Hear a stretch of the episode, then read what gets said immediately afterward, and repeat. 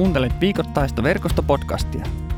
Olemme evankelis-luterilainen seurakuntayhteisö ja toimimme pääkaupunkiseudulla yhteistyössä paikallisseurakuntien kanssa. Olet lämpimästi tervetullut mukaan verkoston messuihin ja pienryhmiin. Jos haluat tukea työtämme tai saada lisätietoja verkostosta, käy osoitteessa verkosto.net. Hyviä kuunteluhetkiä. Tuota, evankeliumiteksti on Luukkaasta ja itsensä tutkiskelu on tämän päivän aihe. Ja Luukas kirjoittaa tästä aiheesta tällä tavalla. Jeesus esitti tällaisen vertauksen eräille, jotka olivat omasta mielestään kunnon ihmisiä, eivätkä pitäneet muita minään. Kaksi miestä meni temppeliin rukoilemaan. Toinen oli fariseus, toinen tullimies – Fariseus asettui seisomaan erilleen muista ja rukoili. Jumala, kiitän sinua siitä, etten ole sellainen kuin kaikki muut. En ole rosvo, enkä retku, en käy vieraissa, enkä ole kuin tuo tullimies tuossa. Paastoan kahdesti viikosta ja annan Jumalalle kymmenesosan kaikesta, mitä hankin. Tullimies seisoi kauempana, eikä uskaltanut nostaa katsettaan taivasta kohti. Hän löi rintaansa katumuksen merkiksi ja rukoili, Jumala, armahda minua syntistä.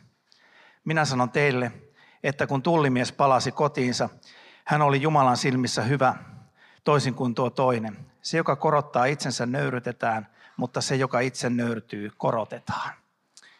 Se oli 2020 käännöksen mukaan. Siellä on vähän modernimpia sanoja. Siellä käydään jopa vieraissa ja muuta vastaavaa mitä ei vanhassa käännöksessä tehdä. Ja, mutta mulla on pakko kertoa teille, teille tuota semmoinen hengellinen opetus, opetus Jeesuksen kaltaisuudesta tänään tältä aamulta, ennen kuin mä menen varsinaisesti tähän aiheeseen. Te tunnette mut, että mulla on monta aihetta ja sitten mä pääsen joskus siihen lopulliseen. Uh, mä olin Pihlajamäen kirkossa ja, ja tuota, sitten mä ajattelin, että vähän ehkä kolme minuuttia ennen sitä messun alkua, niin tuota, mä käyn siellä Sakastin takana olevassa pienessä kopissa, jossa Paavikin käy yksin. Ja tietysti vedin Sakastin oven kiinni ja sitten sen välioven kiinni, kun siinä on kaksi ovea ja sitten tietysti sen WC-tilan oven kiinni, kun meni sinne. Ja kun oli lähdössä sieltä, niin mä huomasin, että se lukko ei toimi. Mä en pääse täältä mitenkään ulos. Ja Mä tiesin, että mun puhelin on kirkkosalissa siellä repussa turvallisesti. Mä en voi soittaa kenellekään ja, ja tuota, mä en oikein kehdannut ruveta paukuttamaan hirveästi siellä ja huutamaan siellä, siellä tuota vessassa. Ja mä mietin, että mitä, mitä, mä tuota, mitä mä nyt teen. Sitten mulle tuli mieleen se, kun mä oon jäänyt kerran eläessäni pankkiautomaattiin. Silloin kun oli vanhanaikaisia maksuautomaatteja, niin Mä oon kerran jäänyt pankkiautomaattiin ja mä jouduin silloin miettimään jo semmoisen strategian, että mä nukun siellä pankkiautomaatissa, koska mä en päässyt sieltä pois ennen kuin sitten muutamien tuntien päästä purettiin pankkihälytykset ja, ja tuota, mä pääsin sieltä pankin kautta pois sitten. Mä, ja tämä, tämä pyöri jo mun päässä siellä vessassa, että et tuota, mä varmaan, varmaan tää, että ei ne Jumalan palveluksessa mua kuitenkaan kaipaa. Ja se meni ihan hyvin, siellä on Hassisen Taneli ja siellä on Holopaisen Jukka, niin ne on ihan rutinoituneita, ne hoitaa saarnankin siinä välissä ja ei mua kukaan kaipaa siellä. Ja sitten mulle tuli mieleen jotenkin tämmöinen hengellisen laulun samat sanat, että läpi lukkojenkin Herra Jeesus tulla voi. Ja mä ajattelin, että no meitähän on kehotettu olemaan niin kuin Jeesus.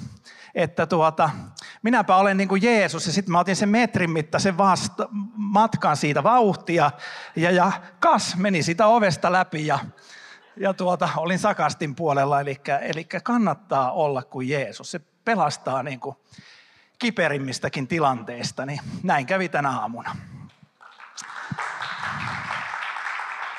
Ka- kaikesta voi tulla niin kuin hengellistä elämää. Voi sanoa, että niin kuin meidän hengellisessä elämässämmekin. Mutta tuota, itsensä tutkimiseen mennään ja, ja tuota, kun mä luin tätä raamatun paikkaa, niin äh, mulle tuli yksi henkilö mieleen, ja se oli Erkki Leminen. Joku ehkä on kuullut tai muistaa tämmöisen äh, evankelistan kuin Erkki Lemisen, ja, ja tuota, äh, hänen syntymästään tuli tänä vuonna sata vuotta ja on ollut erilaisia Erkki Lemmisen symposiumeja ja, ja radio-ohjelmia siitä ja, ja, ja siitä ehkä tämä tuli mun mieleeni. Ja, ja tuota, ää, Erkki Lemmisestä sanotaan, tai hän itse, itse sanoo itsestänsä, että kun hän aloitti evankelistan uran, niin hän oli hyvin tuomiollinen. Hän osasi saarnata kirkkokansan parannuksen tekoon. Ei siinä parannuksen teossa mitään pahaa sinänsä ole, mutta että hän osasi syyttää ihmisiä. Hän, hän osasi luetella heidän syntejä ja, ja, ja osasi, osasi aiheuttaa syyllisen olon. Ja hän osasi luetella juuri näitä samanlaisia asioita ja pitää itseänsä vähän muiden yläpuolella. Ja sitten oma elämä, kun hänelläkin monella tavalla rikkoutui ja, ja siihen tuli säröjä siihen täydelliseen kuvaan, niin sitä kautta hän löysi armollisen Jumalan. Ja hän löysi armon, Jumalan armon ja armollisen julistuksen. Ja hänestä tuli Jumalan armon julistaja. Hänessä tapahtui valtava muutos. Ehkä tässä raamatun kohdassa tuo fariseus on, on kuin Erkki Leminen aikaisemmin. Ja tuo tullimies eli publikaani on sitä ehkä kuin myöhemmin tai matkalla sinne, koska tullimies rukoili sitä, että ole minulle armollinen, armahda minua Jeesus. Ei kannata säikähtää tuota ukkosta mä oon tilannut pyrotekniikan paikalle toki tähän vahvistamaan ennen kuin mä pääsen saarnan huippukohtaan, niin se on täällä. Ää, mutta ehkä siinä hänen elämässään oli vähän nämä kaksi, kaksi henkilöä näkyvissä. Mä oon miettinyt myös tämän ää, raamatun paikan kohdalla omaa elämää ja huomannut, että muutamia vuosia sitten mä oon tosi paljon pohtinut sitä, että mikä herättää mussa tämmöisen kiukun, vihan, mikä herättää mussa tämmöisen farisealaisen tarpeen olla parempi kuin muut, mikä herättää semmoisen raivon tai tarpeen arvostella muita ihmisiä tai pitää muita ihmisiä heikompina. Ja olen joutunut sitä pohtimaan. Toki se helposti voi näyttäytyä siltä, että mä oon tämmöinen lempeä nallekarhu, joka, joka hymyilee, mutta tuota, varsinkin sitten tietysti läheisten ihmisten kohdalla he, he ovat nähneet varmasti tätä puolta tosi paljon ja, ja tuota, sitä, että mikä, mikä herättää minussa, mikä luo minussa tarpeen olla tämmöinen farisealainen ja pitää itseänsä parempana – ja, ja tuota, olla armoton. Ja mä oon pohtinut sitä kysymystä monien sieluhoitajien kanssa omalla kohdalla. Mä oon pohtinut sitä terapeuttisesti suuntautuneiden ihmisten kanssa. Ja mä oon pohtinut sitä kysymystä myös Jumalan kanssa. Mä oon kysynyt Jumalalta sitä, että miksi minä olen tämmöinen. Mä ajattelen, että silloin kun mä oon löytänyt Jeesuksen Kristuksen elämääni omaksi vapahtajakseni, niin silloin siinä hetkessä mä oon ainakin hetken tuntenut jotakin muuta. Mä oon hetken tuntenut olevani jonkunlainen muunlainen ihminen kuin se, mikä musta puskee pintaan. Hetken kokenut olevani muuta kuin tällainen fariseus, joka pitää itseänsä parempana varmasti se valtava rakkauden ja armon kokemus, mikä me voidaan Kristuksen kautta saada, niin se on syynä se, että miksi siinä hetkessä olen niin kokenut. Mutta se on ihmeellistä, että miten meidän elämä niin helposti lähtee luisumaan takaisinpäin. Me luisutaan tähän samaan hyvin nopeasti. Me luisumme kauemmas, meidän sydämemme luisuu kauemmas Jeesuksesta Kristuksesta. Niin helposti, niin yksinkertaisesti. Ja meistä tulee tällaisia ihmisiä, kuten tämä fariseus. Mun yksi semmoisia viime aikojen rakkaimpia lauseita, mikä mä oon varmaan tästäkin paikalta monta kertaa sanonut, mutta, mutta lause, jolla mä skaalaan monesti elämää. Ja varsinkin silloin, että jos joku ihminen käyttäytyy mua kohtaa jotenkin hirveän voimakkaasti tai, tai huonosti, niin tämä lause on se, millä mä skaalaan jotenkin niitä tilanteita. Ja tämä on Elli Meklinin lause, ellet ole turvassa, sinun täytyy olla oikeassa. Siellä Pepi, ha, Pepi haukkuu tuota, hän, en tiedä tunnistaako minun ääneni, mutta, tuota, mutta hän on ainut koira Suomessa, joka on minun kanssa ollut kaksissa hautajaisissa, niin tuota, hän, hän tuolla kommentoi. Mutta, mutta tämä on varmaan se syy, mitä mä oon kokenut silloin, kun mä oon löytänyt Kristukset. Mä oon kokenut olevani turvassa. Ja monissa elämäntilanteissa mä oon kokenut olevani turvassa. Ja mun ei ole tarvinnut olla oikeassa. Mun ei ole tarvinnut olla tällainen fariseus. Tai mun ei ole tarvinnut pitää itseäni parempana. Ja sitten, kun mä lähden liukumaan elämässäni omien ansioiden, omien tekemisten, oman hyvyyden, oman itseni varaan. Mä salakavasti liuun siihen, että mä en koekaan olevani turvassa. Ja mun on pakko olla oikeassa. Mä luen Tommi Helsteiniltä yhden lauseen.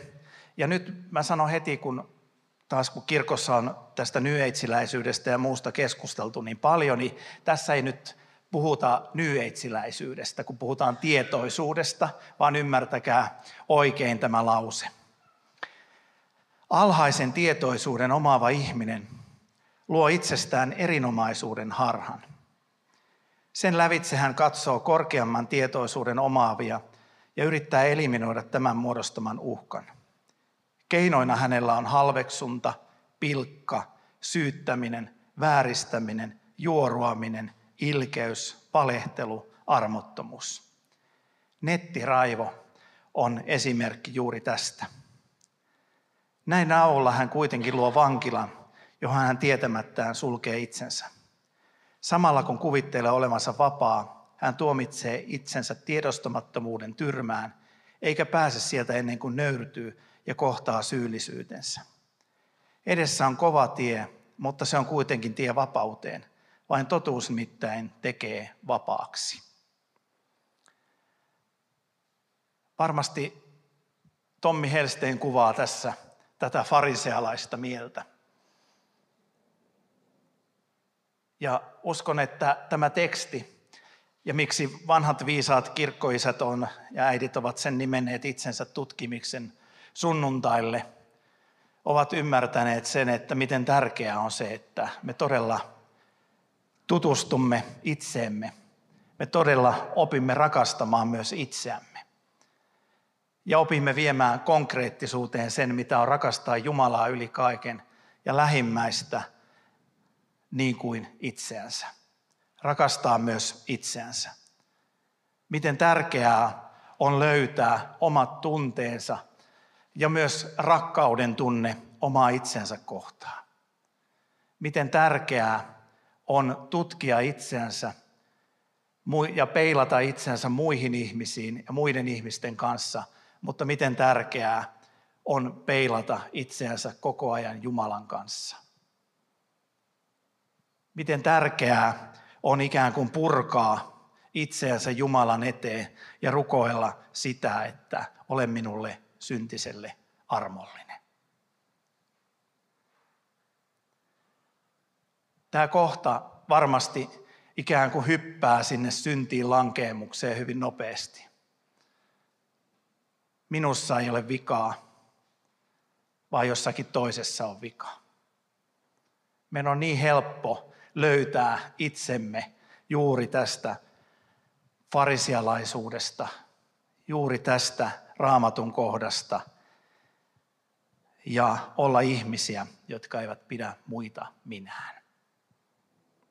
Se jotenkin salakavalasti hiipii meidän elämään. Ja meidän on ikään kuin heräteltävä itseämme rukouksessa ja heräteltävä itseämme koko ajan Jumalan sanan ääressä siltä, ettei tämä peikko tule meidän elämäämme. Tuossa on mielestäni hyvä oivallus Helsteeniltä, tuo nettiraivo. Mä oon ennenkin puhunut siitä, että mun mielestä nettiraivo tänä päivänä paljastaa monen kristityn kohdalla sen, että olisi tarvetta mennä Kristuksen jalkojen juureen. Olisi tarvetta armahdukselle, olisi tarvetta löytää armollinen Jumala. Meidät on kutsuttu Jeesuksessa valoksi ja suolaksi tähän maailmaan. Ja kuinka usein siitä rakkauden tilasta, joka meillä on siinä, kun me löydämme Kristuksen, kuinka usein me valumme tähän tilaan, mitä tässä kuvataan, ja meistä tuleekin jotain muuta kuin valo ja suola. Meistä tulee mätä ja paise.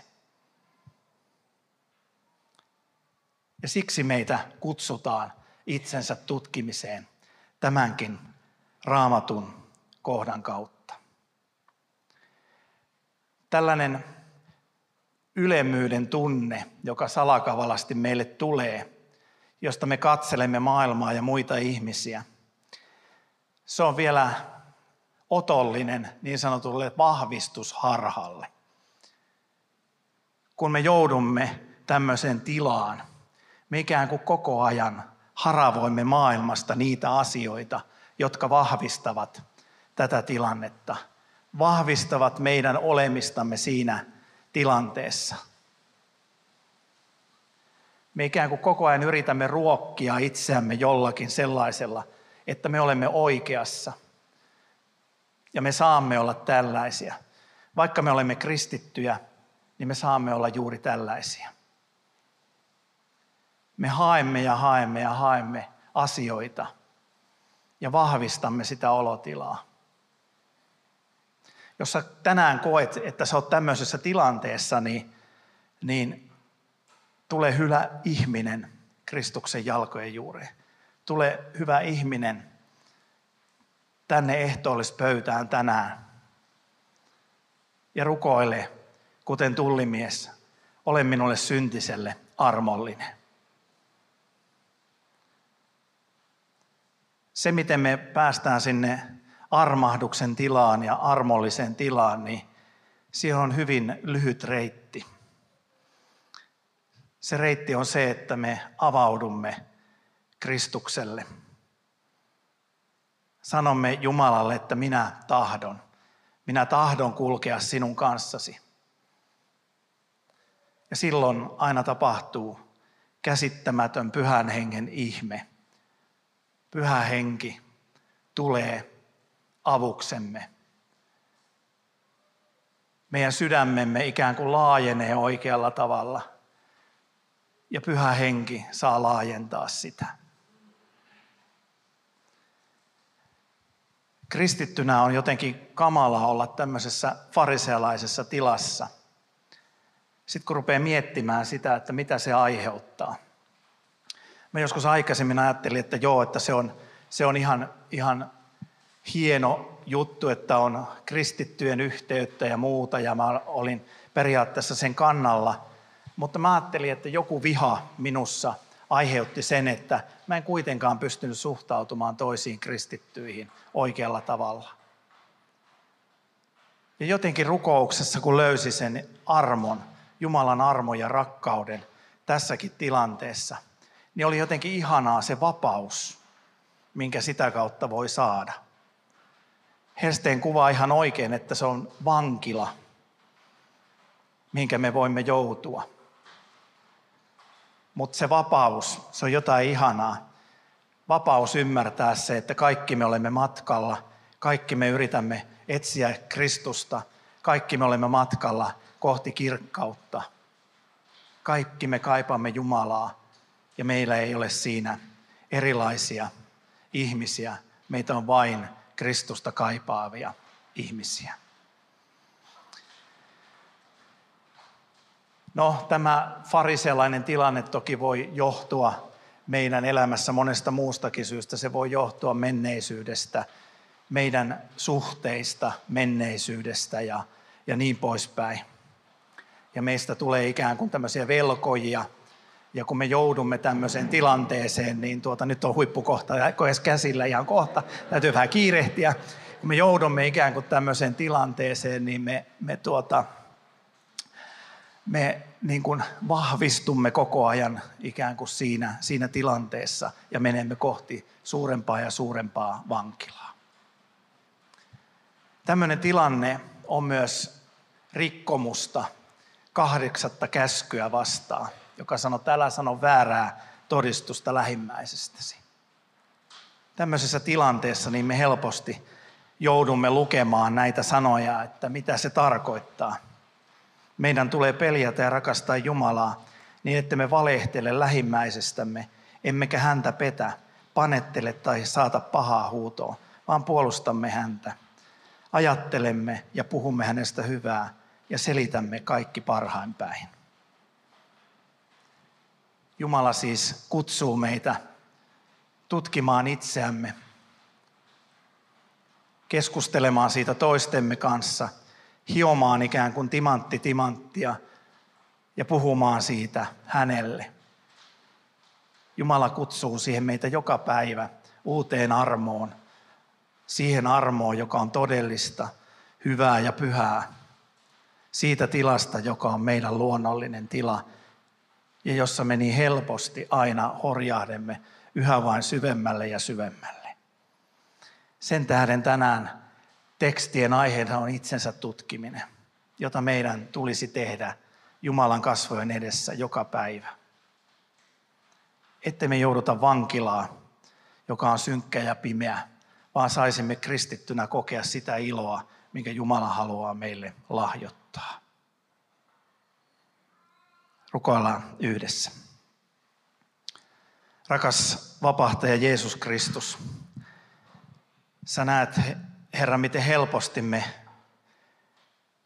nousemme toisten ihmisten yläpuolelle. Miten helposti me hylkäämme sen ensimmäisen rakkauden, sen rakkauden sinuun ja sen kosketuksen, minkä sä oot meille antanut siinä hetkessä, kun me ollaan sinut vapahtajaksemme pyydetty. Siinä hetkessä, kun me on pyydetty, että tule meidän sydämeemme ja siinä hetkessä, kun me ollaan tunnustettu, että me tarvitaan sinua. Miten helppoa on loisua ylimielisyyteen ja elämään, joka on vankila. Vaikka kuinka me olisimme kristittyä, niin miten helppo on luisua tähän vankilaan. Synti on tänäänkin sydämen eroa Jumalasta. Ja tämä sydämen ero vie meitä kohti syvemmälle ja syvemmälle tätä vankilaa. Ja siksi me tänäänkin tahdotaan rukoilla tässä hetkessä, että palauta meidän sydämemme lähelle sinua. Palauta meidän sydämemme sykkimään samaa sykettä, mikä on sinun kaikkivaltiaan syke. Ja siksi me ollaan hetki hiljaa ja kerromme sinulle, mikä meitä painaa, mikä meille on tullut väliin, mikä meidän on vienyt etäälle sinusta. Ja kiitos siitä, Jeesus, että sä haluat tänäänkin vakuuttaa meille, että sä oot kuollut meidän syntiemme puolesta. Sä oot tehnyt sen teon. Sä oot voittanut kuoleman ja ylösnoussut sen tähden, että meidän ei tarvitse joutua tähän fariselaiseen vankilaan, vaan mäkin saan tässä tänään vakuuttaa sulle, että veljeni ja sisareni, kaikki synnit on anteeksi annettu Jeesuksen Kristuksen nimessä ja veressä. Ja saan julistaa sulle synnin päästön ja itselleni myös isän ja pojan ja pyhähengen nimeen. Amen. Kiitos kun kuuntelit verkostopodcastia. Seuraa meitä somessa ja tule mukaan verkoston Jumalan palveluksiin ja pienryhmiin. Lisätietoja löydät osoitteesta verkosto.net.